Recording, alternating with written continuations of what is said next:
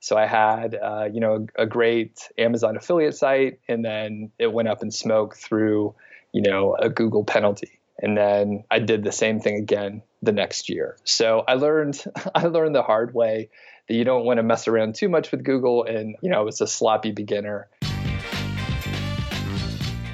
Hey, what's going on? It's Doug Cunnington here, and this is The Doug Show. So, this is a special episode, and I'm cheating a little bit. I've been on some podcasts in the past, and I reached out to a few people. One of my good friends, Dom Wells, over at Human Proof Designs, I was on his podcast a little while back. Actually, I've been on his show a few times and I highly recommend you do check out his show, the Human Proof Podcast. I'll, of course, put links in the show notes and all that good stuff. You can look it up, of course. It's super easy to find that. And uh, Dom and his team, they're awesome. I, I know a lot of the folks over there. It's a good crew, they do good work. And anyway, I, I shot an email over to Dom a little while back and I was like, hey, man, I'm going to do a podcast. Would it be cool with you if I rebroadcast uh, some of the shows that I was on with your show on my show. Hopefully that makes sense. Anyway, he said, Yeah, that's cool. We're good to go. So, this episode is part one of the keyword golden ratio um, series that I did over on his podcast. And you can imagine the next episode of the Doug Show is going to be part two. So, the keyword golden ratio is a concept that I came up with a couple of years ago, a little while back, and after you know turning blue in the face, telling people about it, um, it's kind of caught on a little bit. And part of part of that reason is well, it works really damn well. And the other one is Dom was cool enough to have me on the show and talk about it, and it, it sort of caught on at that point and again i got turned blue in the face telling people about this stuff. So so i stripped out like the meaty part of the episode of the interview that i did with dom. And um, after that i'm going to answer a few questions related to the keyword golden ratio. Now it's cool because um, you know there's like so many questions that people ask over um, on various channels right? So like on youtube or on the blog or if I bump into somebody on the street, they may ask me, hey, like, why um, is 250 in the keyword golden ratio? Why isn't it uh, 400 or 5,000 or whatever, right? So, why is 250 in there? Some of the other questions I'm going to answer are search tools have like different search volumes. So, keyword research tools may report different search volumes. And how do we deal with that?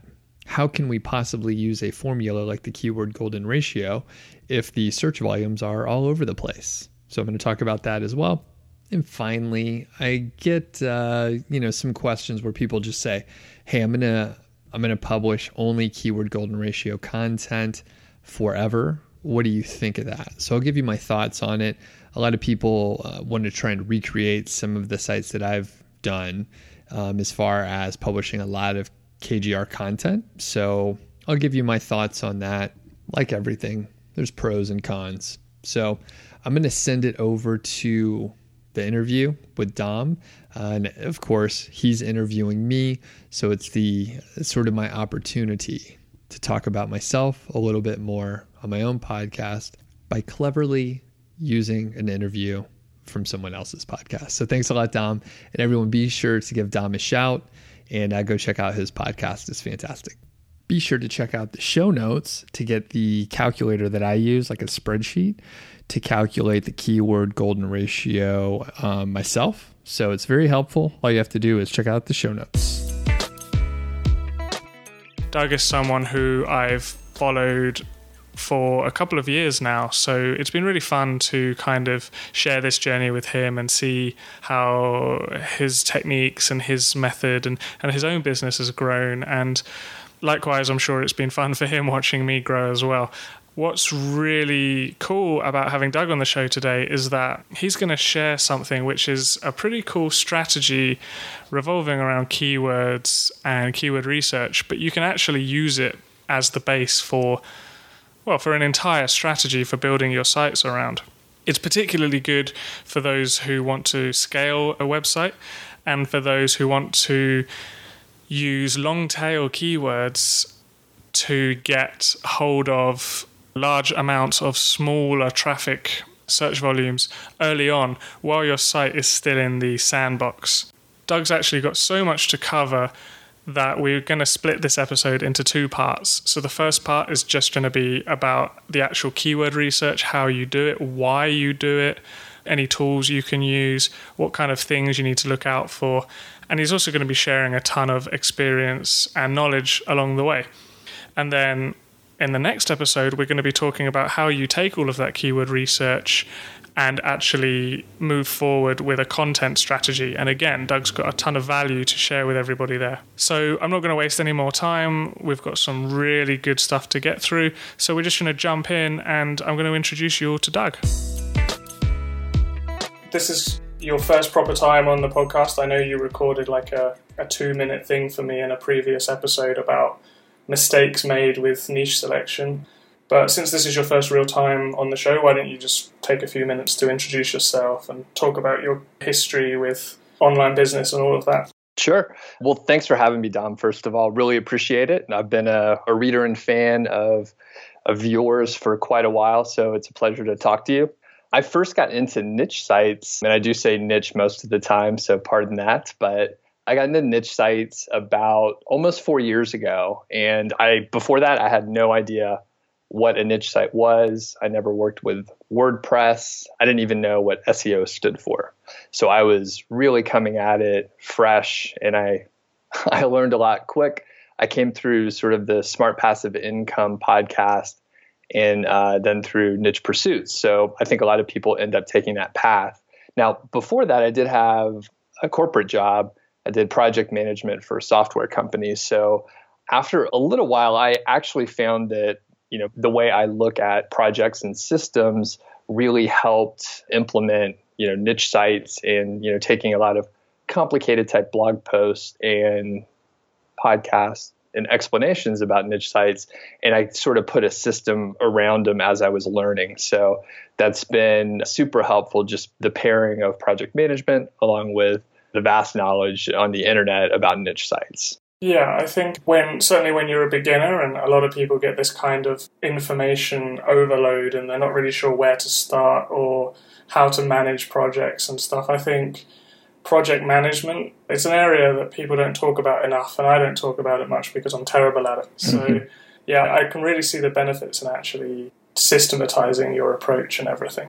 Right. Yeah. And a lot of times I, I think I'm probably guilty of it too, but you know, as content producers around niche sites, there's only so much the information you could provide before it is overwhelming.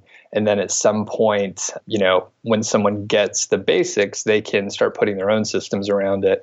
Well, and to get back to the story, I guess I quickly started a blog niche site project where I sort of documented the process of what I was doing, that's you know pretty standard for a lot of folks in this internet marketing space and you know through that i've you know done a few case studies and really i think it's a, a rite of passage where all good internet marketers have a story where everything was going great and then your site was penalized. So that happened to me pretty quickly. So I had, uh, you know, a, a, great Amazon affiliate site, and then it went up in smoke through you know, a Google penalty. And then I did the same thing again the next year. So I learned I learned the hard way that you don't want to mess around too much with Google and you know, it's a sloppy beginner.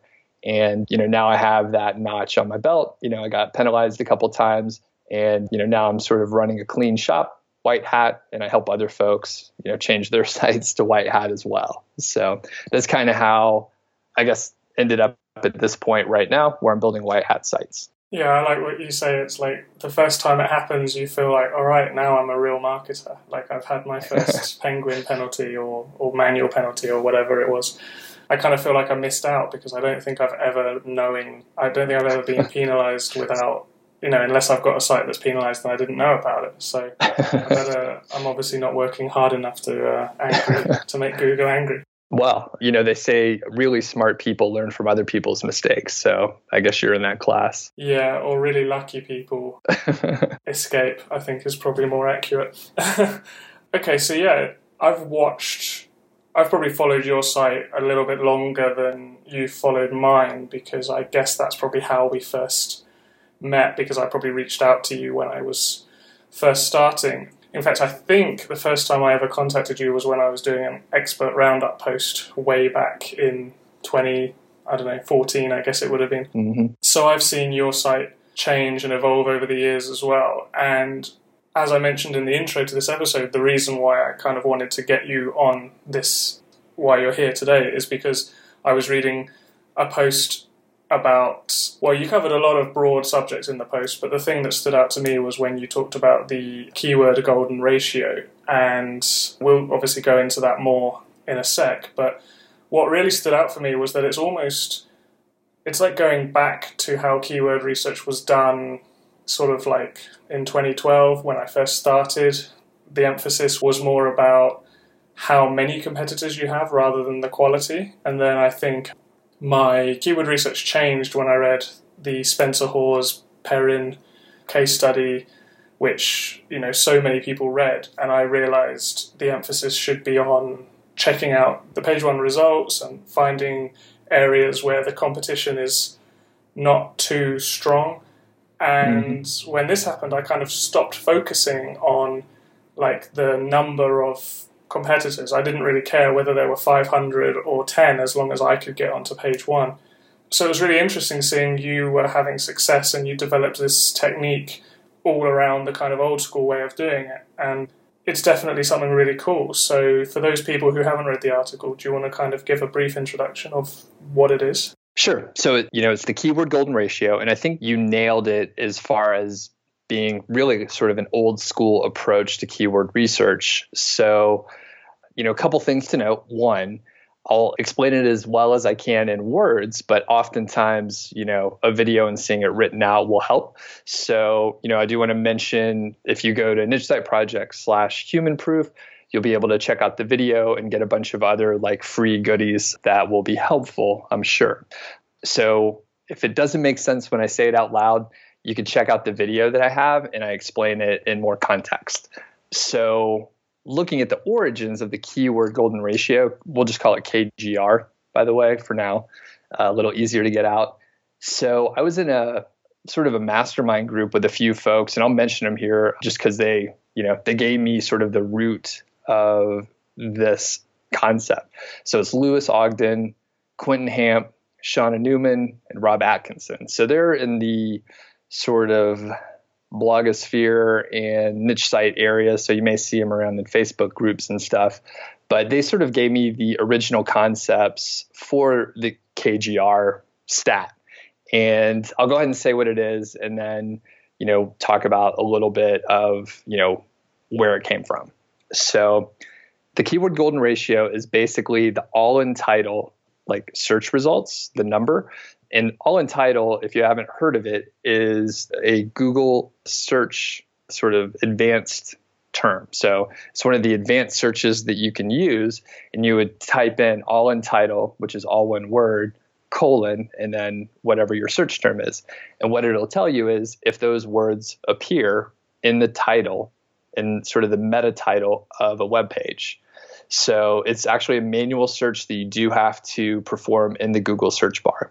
So you take that all in title number of results and you divide it by the local monthly searches. Most of the time we're talking about, you know, US search results, but you know, if you're looking at another, you know, Google database, then, you know, plan accordingly, but the local monthly searches. Now, I'll say it all together. So it's all in title divided by the local monthly searches, where the LMS, local monthly searches, is under 250. And the thing is, you want that ratio to be like 0.25 or less. Now, the thing is, when you look at this from, you know, a higher level, what we're seeing that ratio represents is there are more people searching for a specific term each month than there are results on the internet. So, what that tells you is people are not actually targeting the term in which you're entering. These are typically, you know, the long tail keywords that a lot of you know marketers may just ignore because you know maybe they followed some different you know models and approaches where they're looking for high volume keywords this is the opposite this is low volume keywords very low competition. And the, the very important thing is is data driven, right? So there's no mystery involved here. You just, you know, you check the numbers. If it's closer to 0.25, the KGR ratio is closer to 0.25, it's going to be easier to rank for. If it's closer to one or if it's over one, then it's going to be harder to rank for because there's just simply more results out there. Now, I talked a lot, and I'm sure you may have a question, Dom, because I may have talked over myself a bit there. Yeah, I think I've probably got several questions. I know the answers to a lot of them, so I'm just kind of trying to put myself in the shoes of someone who's never heard of this before. So I'll probably be asking some quite remedial questions. Cool. Actually, first of all, I think when I was playing around with this before, I discovered, and I may be wrong, but I think if you just search for a keyword inside quotations, does it not have the same result as typing the all in title string as well? It does not. So if you put it into quotations, actually, I've never tested it head to head, but my impression is if you put it in quotations, it looks for that exact phrase anywhere yeah. on the page.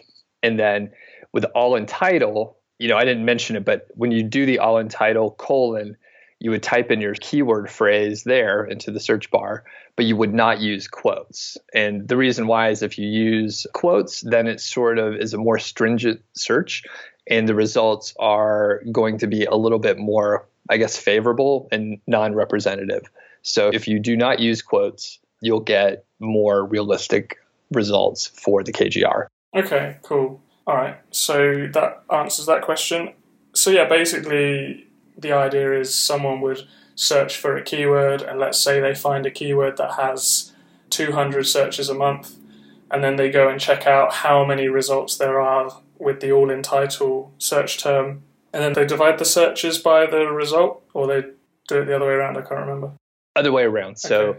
the results of the all in title search divided by the local monthly searches. Okay. And then, yeah, so then they get a score of like 0.25 or 0.5 or, or whatever. And then, exactly. Essentially, what you're saying is if it's like 0.25 or lower, then it's a green light. And if it's like, I think in your post, you said if it's one or higher, then it's like a no go. And if it's in between, then like a maybe, you know, not right. 100% sure. Right, exactly. And, you know, two things to mention, which I neglected to say at the beginning, but when the reason why you would use this golden ratio is to basically publish content that doesn't need backlinks to rank.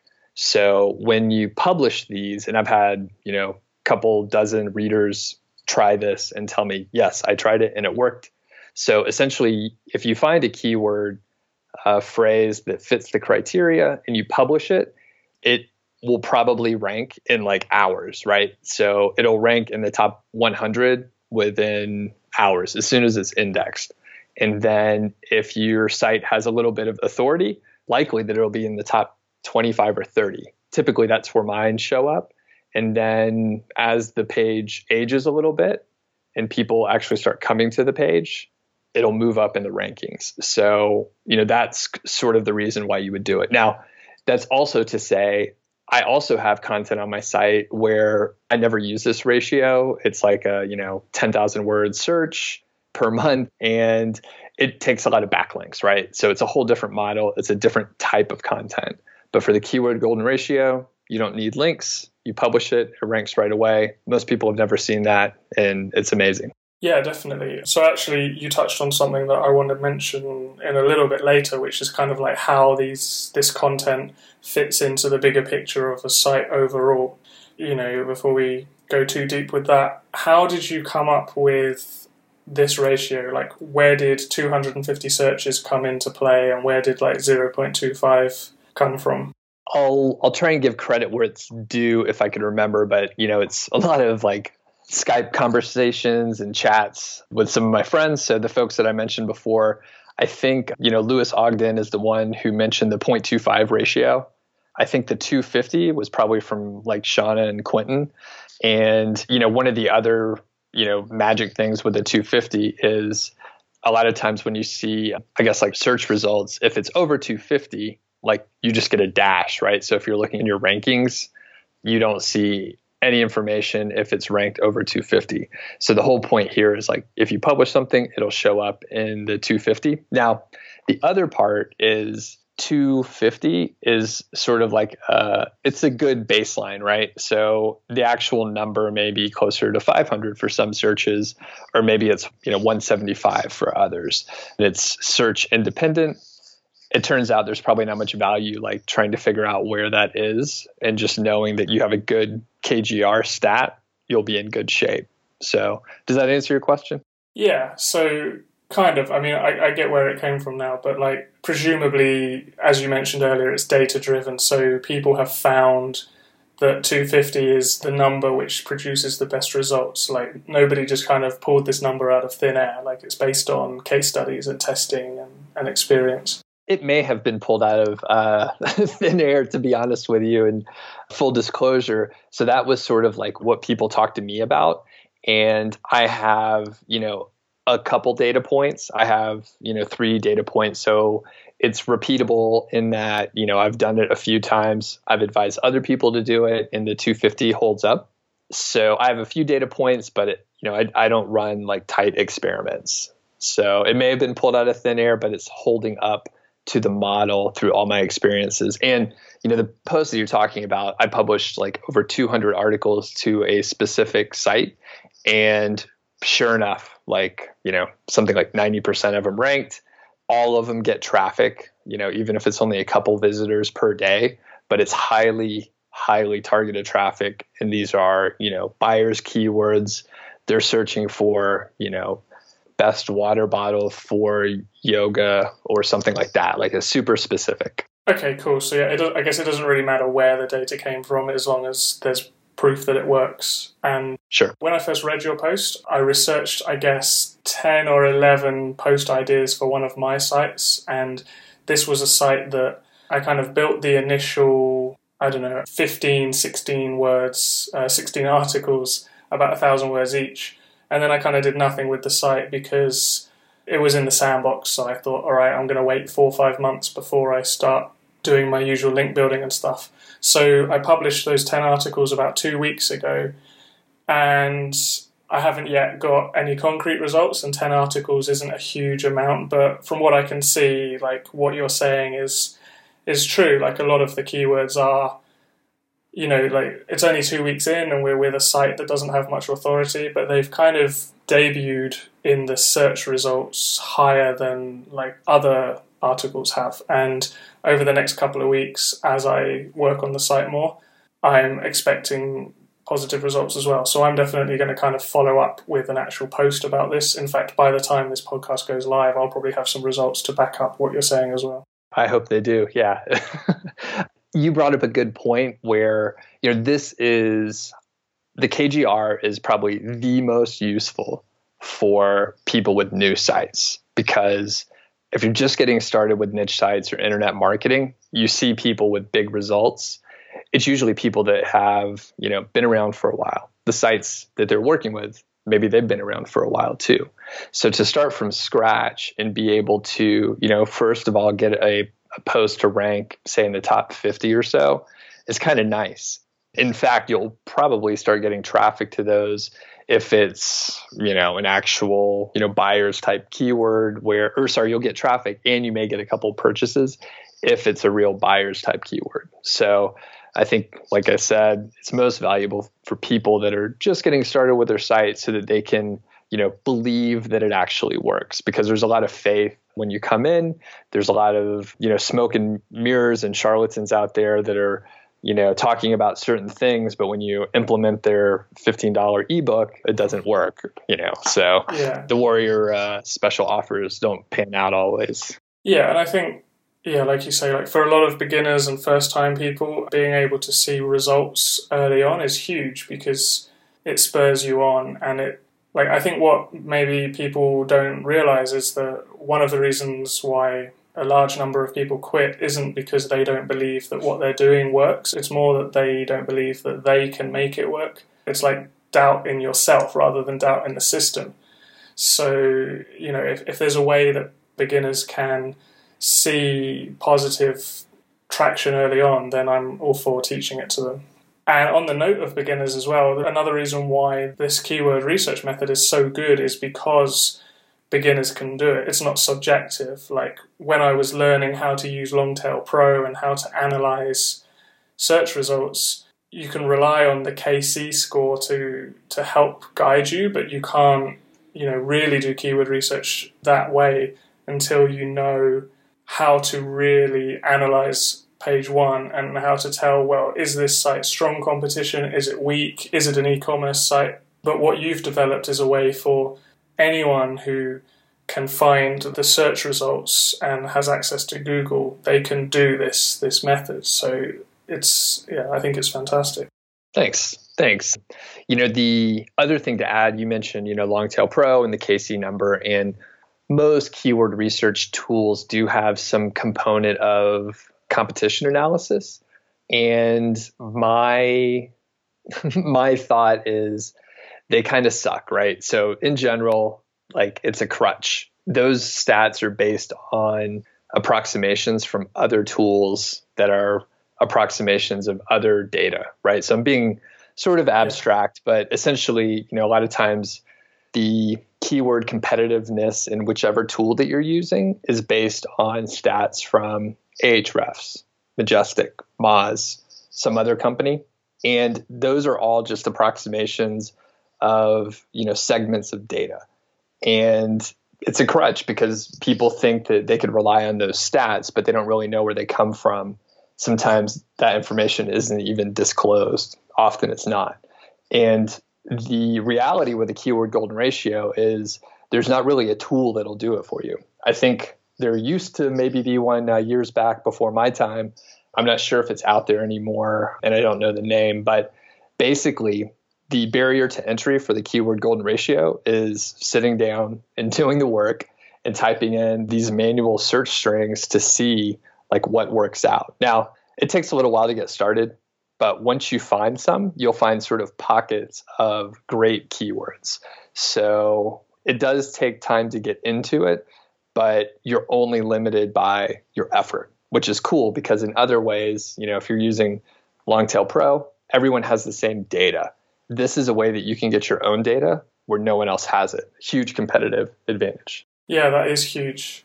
And also, most people who use Longtail Pro, like you said earlier, they're just completely ignoring any keyword with less than 250 searches because they've been trained to search for the bigger ones, like 1500, 2000.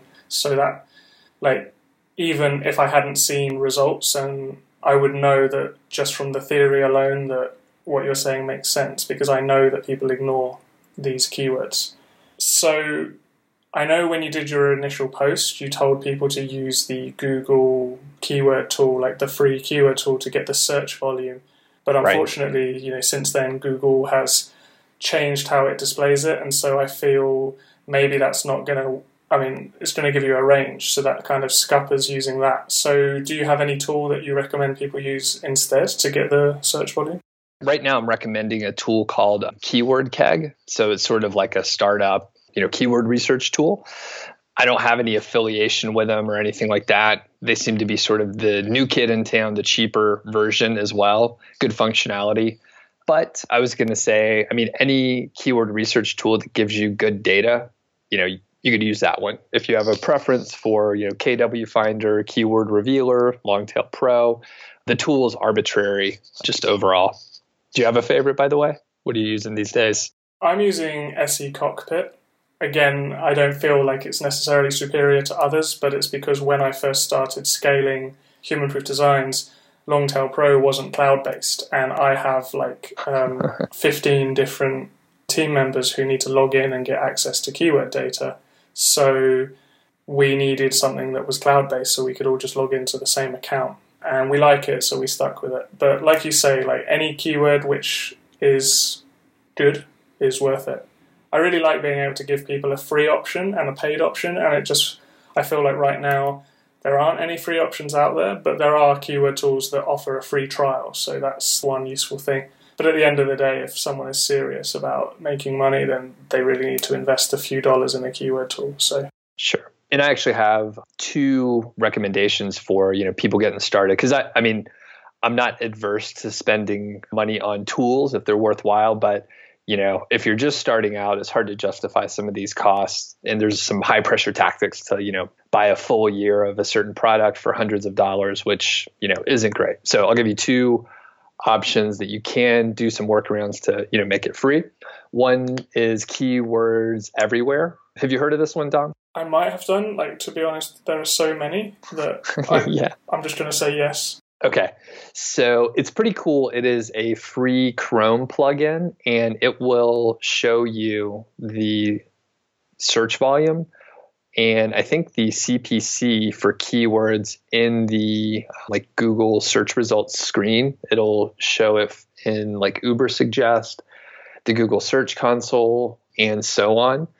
It's pretty cool. It gives you a lot of data, and my understanding is it hooks up directly to the like Google API. So that's one sort of option to just like keep it free. There's more manual stuff that you have to do, but you can technically, you know, get a spreadsheet or a CSV worth of keywords and then dump it into a like mass keyword search results, I guess, function in keywords everywhere and it will give you a spreadsheet with that information. So that's one that's free. Cool. The other option is to just you know realize that you probably only need to do keyword research for like a month or two if you're doing more keyword research than that then you need to stop and start publishing data and doing some other stuff so it's not all about keyword research so you can just buy you know get one of these tools for a month and use it and then get you know the few hundred keywords that you need and then move on with your life start publishing content or getting backlinks Yeah, that makes sense. Like it's kind of the same when I teach people stuff about SEMrush. It is quite expensive, but generally you can get a one month free trial. I don't know if you always can, but I've seen one. They've got one around somewhere. So Right. I usually tell people, look, if you just reverse engineer all your competitors for a month, then you know you're going to be good for the next six months. And then when your site starts earning, you can go back and invest in SEMrush because you've got the budget. And like that's the same kind of thing with using um, Mhm. keyword pre keyword tools. Yep. All right, so we kind of know how to find these keyword uh, KGRs. I Yep. keep wanting to say like G, GRKs and all sorts of things, but like typically, does what kind of keywords does this produce? Like, can you find money keywords, or is it all going to be like ten word sentences? like, because a lot of people think long tail means it has to be really long, and uh, as you reminded people in your post, that's not where the term long tail comes from. So, can you find keywords that you know you want to find by doing this? Yes. So, in short, yes, you definitely can. There are just as many, you know, informational type keywords as there are buyers keywords. So, it just depends on, you know, what you're looking to do. So, sometimes it actually it does make sense to, you know, generate the content that maybe isn't affiliate based. Now, I'm all about Amazon affiliate and Amazon associate type websites. So, that said, the majority, especially in this case study that we're talking about, the majority, say 75 to 80% of the content was in fact affiliate based. So, you know, I'll just stick with the hopefully, you know, it's not anyone's site, but I'll stick with the arbitrary example that I came up with, which was like best water bottles for yoga class. So, obviously, right, that is a person who's interested in a you know a specific item that they're probably going to buy. And the thing that you may find you know you type in best water bottle for in just the google search bar all of a sudden you'll start seeing you know auto suggest pre-populating lots of different terms that actually show you what other people are searching for. And sometimes there's like a keyword volume of zero but if google told you that people are searching for it then that's one that you can go for Yeah, definitely. And especially these days when for every keyword that your site ranks for, there's going to be about 10 or 15 other ones that Google didn't tell you about. So, like, just these really obscure ones that are related. Yep. I remember once I wrote an article targeting straight razor versus safety razor, and it did rank number one in the end for that search term. But when I looked at the actual inbound traffic, there were so many different queries that were related to that, but I just never would have targeted. So wow. using something like Ubersuggest is really good for that. Yeah. Or just yeah, manually using Google Instant. Okay, so next question. Actually, no, it wasn't a question. Yeah, it was when I do affiliate sites like Amazon affiliate sites as well. I definitely like. I don't think you can have too much informational content. Obviously, you want to have content that is going to make you money. But like, if I only found ten articles that were money articles, I wouldn't just have a ten-page site. I'd have like a fifty-page site, and if forty of those pages are informational, mm-hmm. that's fine by me because it's going to help me rank and it's going to get traffic, which you can use internal links and stuff to actually send to your money pages anyway. So I'm definitely keen on any keyword tool that finds a mixture of right any keyword method rather that finds a mixture of terms. That's fantastic it's just I, I was thinking there'll probably be some people listening to this thinking, yeah, but I need money posts, and what you're saying is like they'll get that too, so that's even better. Yep, yep. So it's really whatever your site needs, you should be able to find it, and you know I think what you mentioned is is really important, where you can really help your site by having more informational content. You know, I'm I'm probably guilty of this too, and need to add more informational content, but that interlinking, you know, throughout your site is super important, I think, especially if it's, you know, content that actually gets a little traffic that will, you know, help distribute that traffic through your site, keep people on your site a little bit longer, looking at more pages and just engaging with your content more. That's always a good thing. Yeah, absolutely. There's just so many intangible benefits that it's just worth doing, you know, regardless of whether you think it is or not. yeah. Okay, so I'm guessing, like as we kind of talked about earlier a little bit, this is a method really for a site that you know you would use it once you've chosen your niche and you've kind of got your site started, and you want to use this to scale the site and flesh it out and get more long tail traffic and stuff like that. Mm-hmm. So, with that in mind, how does this method kind of fit into an overall site structure? Like, you still have the kind of more traditional keywords that you've researched doing sure. more traditional ways or I do, yeah. So I kind of like a, a blend of two approaches. So the first approach, I'll tell you about the two approaches and then exactly how I do it. But you know, you mentioned the sort of the niche pursuits model. I think a lot of folks, you know, followed those case studies back in the day. I even named my site after after yeah. the project. So thanks Spencer for that the thing is those sites are typically around like the bigger keywords right? So let's say they're targeting keywords that are you know 2500 searches per month or more up to you know something like 10000 and those type sites are they could be hugely profitable but the sort of runway to get to that point and lift off is it could be quite long because the competition is really tough. It turns out when a blogger like talks about an exact model to do something, a lot of people do it. And that's what happened. So it's much more competitive than it used to be. And with Google algorithm changes, it just takes a little longer for a site to rank, or uh, sorry, a page targeting a large keyword volume like that to rank. So I still use those, right? So those are great keywords. They're great for a long term goal. The other sort of model that I've blended with is one where they don't use any backlinks. They sort of use this low volume sort of keyword search volume and they publish a lot of content. And they don't do any backlinking, they just publish lots of content all the time. And that's a very successful model as well. Now, the benefit of that is obviously you don't have to build backlinks. And when we go back to that other model where it's much more competitive, you have to build backlinks. So it can be more profitable. A single article can be extremely profitable, but it has to have a lot of backlinks holding it up. And then the other model is just an extreme version in the opposite way. So I've blended the two where I have, say, five posts that are targeting these pretty competitive keywords, large search volumes. It's a long term goal to rank those kind of pages then what I've done is, you know, like I mentioned, I published about 200 articles. It wasn't all at once, it was over about five months or so. So, you know, it was a slow sort of process at first. And then once I built up the team, I was able to scale it up and publish a lot of content pretty quickly. But essentially, I have these other, you know, 200 posts that I don't have to build backlinks to, but it gets traffic and it really pushes like the overall site income up.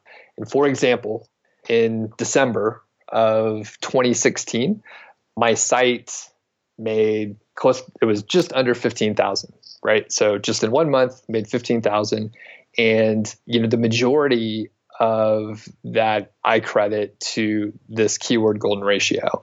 Now, the other pages that have a higher search volume, well, they made a lot of money too, right? So they made the majority of the money, but you know, 40% of the revenue was through keyword golden ratio, and 40% of 15,000 is still a lot, and that's still a successful, you know, site. It could have been a great, you know, great revenue for a site with basically no backlinks. Yeah, that's. Um, I mean, first of all, congratulations. That's awesome. Thank you. But yeah, I like what you're saying, and I think it kind of represents when I first discovered this technique. It kind of represents how I imagined I would build sites moving forward. It's kind of like a two pronged approach. So the benefits of it are, you know, first of all, you've got these big money keywords that maybe have like 4,000 searches a month, but they might take you a year to rank for. And if you're just targeting them and you're a first timer who is kind of desperate to see results, you're going to, you know, almost, I mean, if you don't quit after nine months right. of no results, then, you know, fair play to you. But I see yeah. so many people who do. So what you're doing is you're allowing people to kind of see success and start making money in the meantime. And then by the time they get to eight months or nine months, they almost don't care about that big money keyword because you know they've got all these other ones coming in, and then they might say, "Hey, I'm on page ten for that position ten for that keyword," mm-hmm. and then at the same time, when you do do link building, but maybe you're not doing it as aggressively because you've got these KGR keywords it's also going to transfer to the fact that while you say you don't need backlinks for these posts, building backlinks to your site in general and to your other posts is still going to increase their chances of ranking because your site's authority is going to go up. It's almost yep. like guaranteed that they're going to rank. Yes. Yeah, you nailed it. I mean, it's the way that, you know, beginners can get started to get the small wins, right? You need small wins at the beginning or you're just going to quit. And you know there are case studies and or you know people giving advice where they say you know if you're launching a site you need to publish you know 40 or 50 articles before you even you know launch 40 or 50 articles is crazy that's a huge amount of content for you know a beginner. And you know if they actually accomplish it again like you said kudos for them. That's a lot of willpower to you know power through that and make the investment when you really are not sure about you know the model. And i have a course that I, I do and in the course we look at sort of a project management approach where we use like ideas from agile project management. So we do sprints of work where kind of like you mentioned dom like you publish 10 articles. Well we say publish 10 articles then go out and promote those 10 articles for a while. Go out and guest post do some other activities for promotion and then you know come back and then you publish a little bit more. The big thing is if you go and publish 10 articles do promotion those 10 articles can go ahead and start getting traffic and go ahead and start earning money even if it's only you know $25 a month at first that'll ramp up over time and it's the small wins that'll keep you going because like you said the willpower is tough and you know people can be persistent but at some point you know there's other external factors like you know family and friends are asking you why are you still working on this website? You know i thought it was supposed to make all this money and you're still publishing content. Because i you know i've heard it myself too back in the day so i guess i'm going on a tangent but i think you know you're right on the point there yeah i mean it was a slight tangent but it was all useful for people to hear i think it reminds me of several of my first successful sites i kind of had laser targeting for specific keywords and I'm just focusing on them and thinking, why aren't they there yet? And one of them was the shaving site I've shared quite a few times. I was trying to rank best straight razor and I think it got about 2,000 searches a month. So it was one of those proper mm. keywords.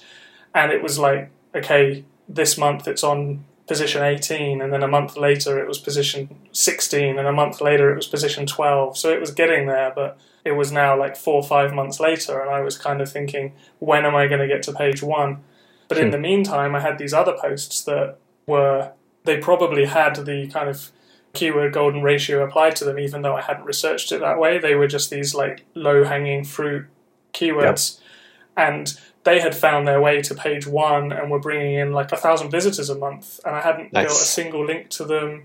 And I just thought, oh, and then I went and optimized those pages, and my site suddenly started making like five hundred dollars a month. And I was just thinking, oh right. And then so I just found more and more and more of these posts, and right. built links to my homepage or to other. Like I spread the links around a bit, and by the time I did get to position number two, I think for best straight razor, by the time I got there I almost didn't care about that particular keyword, and yep. so it's really good if you do have this kind of you know like the, you're attacking from multiple angles because you're covering a lot more bases as well. And Absolutely. If you do find a keyword where you can never rank, because another one I targeted was best safety razor, and maybe because that was the one Perrin had the most success with, it was a lot more competitive.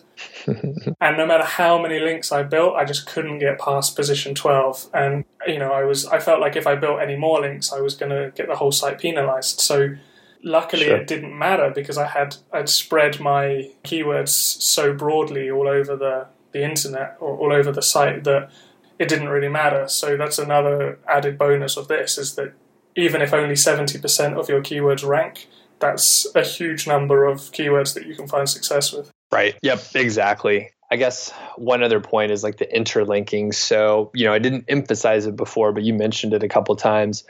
You know, for all of these 200 articles, they are, you know, all interlinked with three other articles. So it creates a nice web, a nice sort of ecosystem of links coming into your site and then spread all over the place. Yeah, and that's kind of what a good quality website is anyway. I think Google knows that good websites have good internal linking, so it's probably a higher ranking factor than people give it credit for. Yeah, and compounded over you know 200 articles, it must have helped. yeah, definitely. So I think this is a good position to kind of start talking about the actual content and how you structure a site once you've finished all this keyword research, how you then take those keywords and turn them into posts. So, because this episode is getting pretty long, we're going to end it here, and then in the second episode, we're going to continue with a kind of focus on content. So, we'll see you in the next episode. Now we're moving on to the question section. So, first one is why 250 for the local monthly search volume in the keyword golden ratio? That's a pretty good question, and I, I field it all the time. Like, it's one of the most common questions. And another form that it sort of comes in is I found a great KGR term. It's, you know, it's 0.2. The search volume is, you know, 4,000 and that doesn't it's not going to work out the same. It doesn't follow the formula. So 250 is very important. Let me explain a couple things about it. So number one if you're new to trying out the keyword golden ratio i highly highly recommend that you stick to the formula. You apply it exactly how i described. So you want the ratio to be below 0.25 you want the search volume to be 250 or under and just give it a shot. If you're just starting to try it you don't want to you know take liberties and just kind of go off on your own. Otherwise you may as well just you know pick whatever keywords you want and don't say that you're going to you know try to use the kgr so 200, uh, 250 is sort of a lower search volume and i think you get a couple benefits from that. So one of the benefits is there's fewer people going for those keywords. A lot of people when you are looking at keywords that are generally equal let's say one of them has a search volume of 1500 and the other one has a search volume of 150 most people are going to pick the higher search volume because it is implicitly like more profitable because more people are searching for it. You can get more traffic that way and more people are going to go after that because we are greedy right? Like a lot of us are doing this for money. Sure, it's a fun little hobby, but we're doing this to earn money. And the other the other thing with the money aspect, even if we're we're not trying to like just take money hand over fist, earning money, pulling in revenue is kind of a good measuring stick. So if you're making a little bit more money, it's a sign that you're doing something right and that you're successful in the goals that you've set. Okay, so there's less competition at the lower search volume terms. So that's good by itself, less competition. The other part is something that anecdotally seems to make sense. I haven't done tests on it, but generally, it seems like if you go after these lower volume search terms, you're able to rank them more quickly. There is uh, rumors of a Google sandbox period where maybe you you can rank in Google, you'll show up on Google within a few weeks, but it may be a, a very slow progression to rank higher. So you may be able to rank, say, a 5,000 uh, search volume term in the top 50 within a couple weeks, but it, it is very unlikely that you'll be able to move into the top 10 or the top five within you know six months with a brand new site. Now, if your site's been around for a while, if you have a bunch of backlinks, then you may be able to, you know, rank more quickly. There's tons of caveats out there, but in most cases, people either have a new site or they have a site that maybe hasn't gotten a lot of love or attention over the past, you know, few months or a couple years or whatever. So when you're going after a lower search volume term, it's highly likely that you're going to be able to rank more quickly than a higher search volume term, everything else being equal. All right, now I say everything else being equal, it's never equal. Um, there are too many variables in this every situation, every scenario. So, in general, though, you're probably going to be able to rank more quickly with a lower volume search term. So that's why 250 is there. It comes into play um, just on a practical level. You'll probably be able to rank more quickly if your site's young, if your site's old, whatever, if you're publishing a new piece of content, you'll probably be able to rank more quickly if you're going after a lower search volume term. Test it yourself. You know, I could be wrong in certain situations, and certain niches may be a little bit different and all that stuff. But in general, that's my observation. Next, when you apply the numbers, when you calculate it out, all right, so let's say the search volume is 250. All right, the search volume is 250. And you want the KGR, the ratio, to be 0.25 or below. When you multiply that out, you know, you you uh, you play with that formula, you see that the number of results in the all in title would be like 62.5, about 63. So that means if it's 0.25 and you're at the maximum search volume that I'm saying to use for the KGR, that means you're only competing against about 63 other pages on the internet where someone is intentionally targeting that term. Now, that doesn't mean that there aren't pages that are, I guess, trying to rank for that term on a secondary level, but there's no other you know, there's only 63 ish different pages on the internet that are using that term, that keyword phrase in the title. So that is why it's powerful. Now, there have been some, uh, I don't know, I guess theories uh, called like the rule of 63 based on what I just said. And basically, the idea is to go after terms where um, there's only 63 results in the all in title, 63 or less, I think. And then it, they, the theory is you can go after search volumes as high as you want. Now, if you remember what I said um, earlier, as far as like being able to rank more quickly for terms with a lower search volume, I think that holds up. All right. So I don't think the rule of 63 flies. I think if you did um, some testing on that, with brand new fresh sites, you'll see that if you're going after a term that has 5,000 searches per month, it's still going to take you a little while. And if you go after, um, you know, lower search volume terms, it's going to be faster. Now, like I said, I haven't done specific tests, but I know that my students that are going through the five figure niche site course, when they are ranking quickly, it is for low search volume terms. And I uh, recently was working with a couple students. They had, I think they launched their sites with about 20 pieces of content. And basically, one or two of the terms ended up in the top three. I know at least one of the terms was in uh, the number one position within about four to six weeks. No backlinks, no backlinks at all. Moved up to number one, and it's pulling in the most traffic, which is pretty cool. All right, next caveat for a 250 is this is a uh, you know it's a pretty strict formula and I created the formula to be uh, very simple, not too many variables, and I wanted it to be like universal like universal, right? I wanted people to be able to use it whether they were using, um, you know, fill in the blank keyword research tool. All right, and we're going to come to that in a second. So anyway, it's an aggressive formula. It's written that way for a reason. If you want to experiment with it, go for it. Test it out. However, like I said, if you're just starting to use the keyword golden ratio, stick to the formula at first, at least for the first 20 pieces of content that you're coming up with using the KGR. And then after that, you can, you know, run some tests, start experimenting, and that sort of thing. Next question is closely related. So, a lot of keyword research tools have different search volumes reported.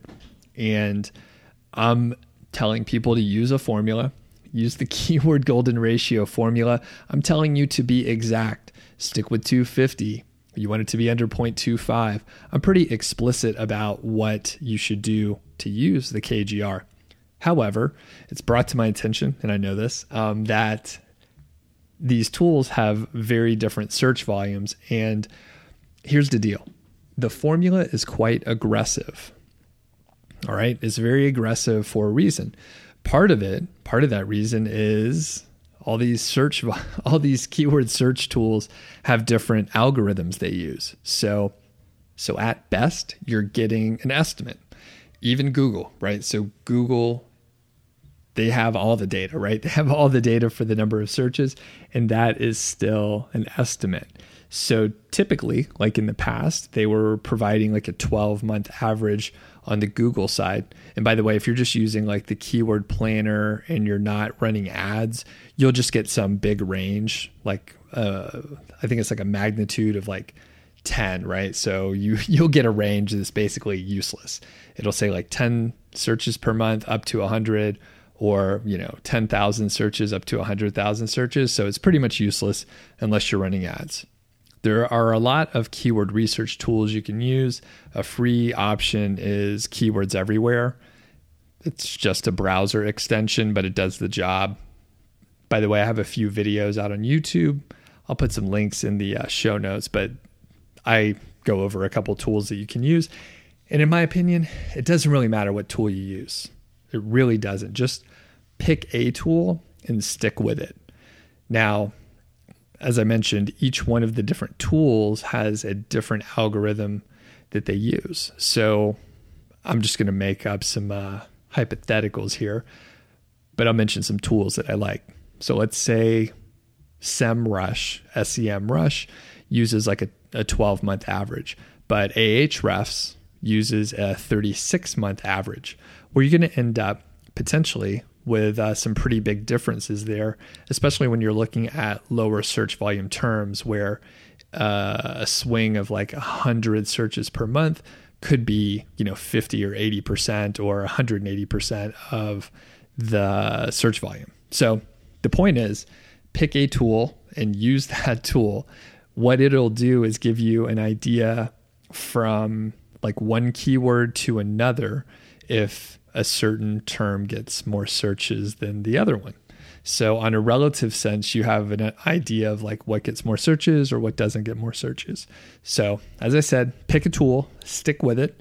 There are free options out there, there are some paid options, and before too long, um, I will be putting together, you know, a list and like an evaluation, a review of different keyword search tools that I use, and uh, some pros and cons. So, as I mentioned, keywords everywhere, free tool you could use, and um, it's just fine. I use it a lot. The next question is kind of a statement, but I get this one uh, pretty often too. And, and, part of it's my fault. Actually, most of this is my fault. I've done a couple um, case studies where I've just published a whole lot of content. I published like 200 posts at, at one point on a site, and then another time I published about 100, another time about 150, um, and then another time about 300. So I've done this multiple times because I wanted to stress test and I, I, guess test for the effectiveness of the keyword golden ratio. So, so here's the statement in question. I'm planning on publishing keyword golden ratio terms. I want to do 200 posts, just like you did, Doug. And I'm going to see how it goes. I'm going to do it over the course of a year, blah, blah, blah.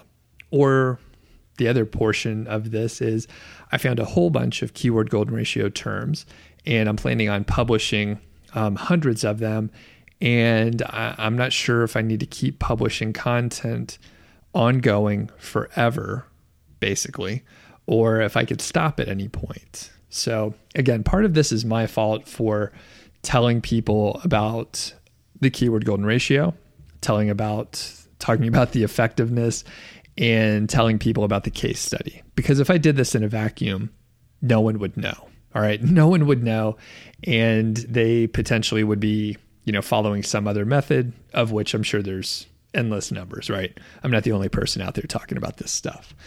All right, here's the deal. You got to do what fits um, your objectives. Um, number one, I could tell you, you do not have to keep publishing forever. That's bananas. that would be, um, that would just be a job, right? So the way I like to work personally is exactly what I described before. I like to come up with some project.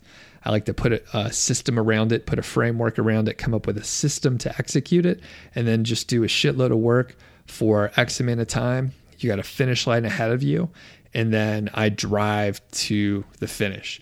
Now, a lot of people try to flip the framework on this and say, all right, I want to publish 200 articles. I want my goal to be um, you know, $10,000 a month. All right. So, and then actually they flip it over a, a little bit harder than I just mentioned here. I, I, don't know what analogy I'm trying to make here, like a flopping fish or something like that. But the point is, people are like, all right, I want to make $10,000 a month. And then they try and figure out how much content they need to publish. Now, I, like I mentioned, I published hundreds of posts using the keyword golden ratio and I'm a I'm a data guy. I like spreadsheets, and it would be great if I could tell you some relative ROI on a keyword, um, amount of content, expenses, and have an understanding on how much it'll make on the back end. Truth is, I have no fucking idea. I, I don't know. Could I try to calculate that? Possibly. I don't think it's very valuable though. So let me explain why. The, number one, it, like tracking it would kind of be a nightmare. And to track it properly, you would have to track properly from the very beginning. So before you even start, you'd have to set up a way to capture the analytics in an accurate way. The other part that is, you know, not very effective is, or at least it would be hard, is um, let, let's say I'm tracking clicks to Amazon. Well, clicks to Amazon don't necessarily mean that someone's making a purchase. Yes, we could track um, the clicks to Amazon and then the revenue on the back end and have you know a correlation between the clicks to Amazon and then the earnings and all that stuff. But like I said, you have to set up the analytics on the front end before you do anything. It's not trivial at least I don't think it's trivial to set up the analytics properly. So I never set up the analytics properly. The other portion that falls apart when you're trying to come up with a ROI is on a short timeline, the ROI might be X, But on a longer timeline, uh, and let's define short. So let's say you're looking three, six, nine, 12 months out, right? A year, let's even say 18 months. All right. We're going year and a half out. What's the ROI on one piece of content? So we could come up with some assumption. We could test it. We could figure out, figure it out. However, let's say instead of an 18 month period, let's say you're looking at four years.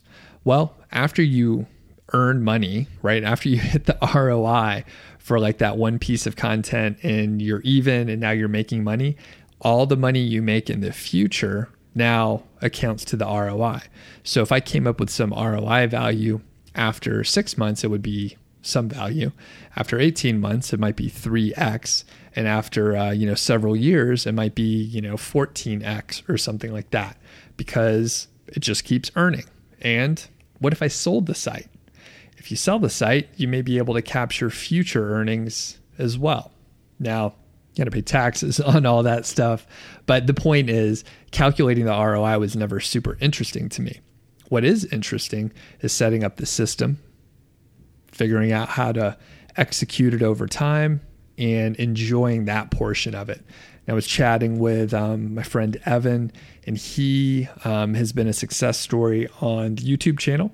I recently did an updated interview just to see what's been going on, and he's making about seven, eight thousand per month, at least uh, currently in January of 2019.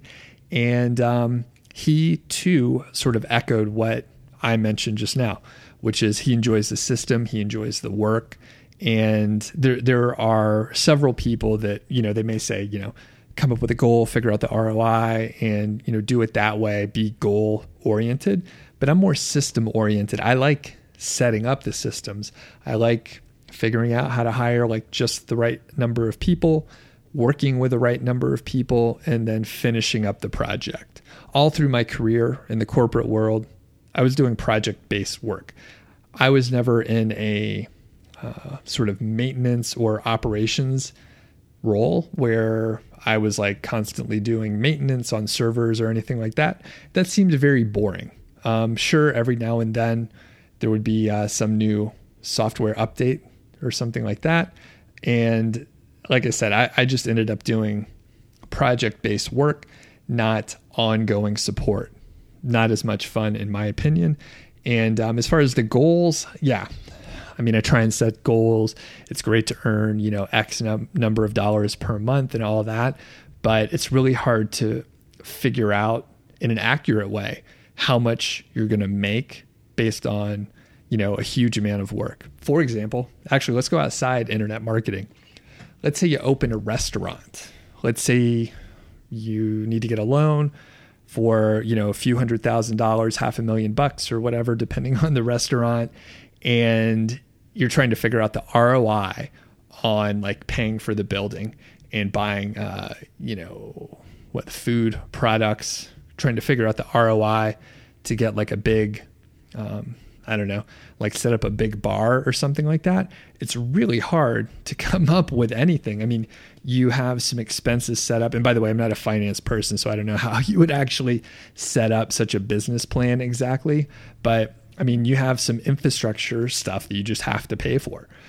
And then after that, um, like paying for ads or more food or working with other companies or something like that, it's really hard to calculate the ROI. You can make some assumptions and then you got to execute it. You have to do the work and then figure it out from there.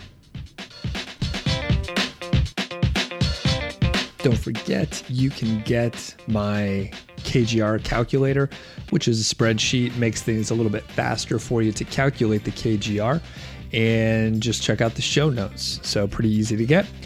In the next episode, we're going to talk about what to do after you find all these KGR terms. So, again, I'm leaning on my buddy Dom Wells, so be sure to check out the Human Proof podcast. But he did this uh, part two of an interview with me, and that's what we're going to publish uh, next time. Additionally, I'm going to answer uh, several more questions about the KGR. If this was your first episode, awesome, glad to have you. Please do uh, subscribe, and it would be awesome if you took a few minutes to rate and review on iTunes or whatever you're using to uh, listen to this podcast. Would be fantastic. Really appreciate it. They tell me that it really helps with, um, you know what? I don't know what it helps with, some kind of rankings or something like that on iTunes, but you know what? I have no clue. But it helps other people see that you enjoy the podcast. And if you do, I would appreciate it if you left a review. You can tell your friends about the show. Maybe you're having a drink at a bar or something like that. Someone's like, hey, what do you do? And then you try to explain it and they don't know what you're talking about. You can send them to my podcast. That would be fantastic. Or maybe you have uh, some childhood friends you haven't talked to in a while. You're stalking uh, maybe an ex on Facebook or something like that. Let her know. Let him know about this Doug Show. Really appreciate it, and we'll catch you next time.